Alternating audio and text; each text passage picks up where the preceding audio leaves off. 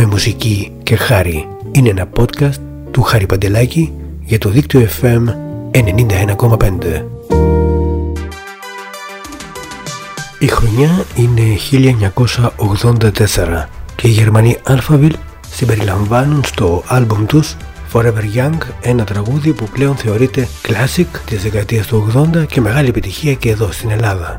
Φράντζες, γυλαίκα, τονισμένοι ώμοι με βάτες, ολόσωμες φόρμες, με έντονα χρώματα και μια τεράστια επιτυχία λοιπόν με τίτλο «Μεγάλος στην Ιαπωνία» Big in Japan με στίχους όπως «Είσαι μεγάλος στην Ιαπωνία απόψε» και «Είναι εύκολο όταν είσαι μεγάλος στην Ιαπωνία» είναι λογικό κάθε κρότης να δημιουργεί διάφορους συνειρμούς.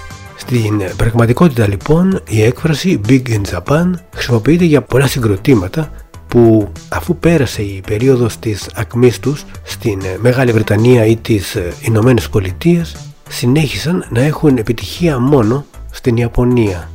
Κατά μία άλλη έννοια σημαίνει ότι κάποιος παραμυθιάζεται ότι έχει ακόμη επιτυχία ενώ στην ουσία την έχει χάσει. Πίσω όμως από τον τίτλο του τραγουδιού κρύβεται μια άλλη ιστορία. Το Big in Japan αναφέρεται σε ένα ζευγάρι που είναι εθιασμένο στα ναρκωτικά, στην ηρωίνη. Με τα ναρκωτικά ξεφεύγουν από τον αληθινό κόσμο και την πραγματικότητά τους, την σκληρή αυτή πραγματικότητα, ενώ φαντάζονται τους εαυτούς τους ως μεγάλους στάρ, ως κάποιους σπουδαίους.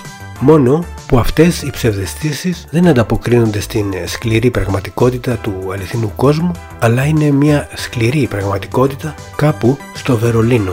Αντίθετα λοιπόν με ό,τι φαντάζεται κανείς η ιστορία του τραγουδιού δεν εξελίσσεται στην Ιαπωνία αλλά συγκεκριμένα στο σταθμό του ζωολογικού κήπου στο Βερολίνο. Υπάρχει και μία σύμπτωση την ίδια περίοδο που το Big in Japan, τον Alphaville, έκανε επιτυχία Παράλληλα έκανε επιτυχία και το Relax τον Frankie Goes to Hollywood τον οποίον ο τραγουδιστής ήταν μέλος ενός ανεξάρτητου βρετανικού συγκροτήματος στα τέλη της δεκαετίας του 70 το οποίο λεγόταν Big in Japan και ο τραγουδιστής των Alphaville το είχε ανακαλύψει και του άρεσε ο τίτλος. Ας ακούσουμε όμως το περιβόητο Big in Japan των Alphaville.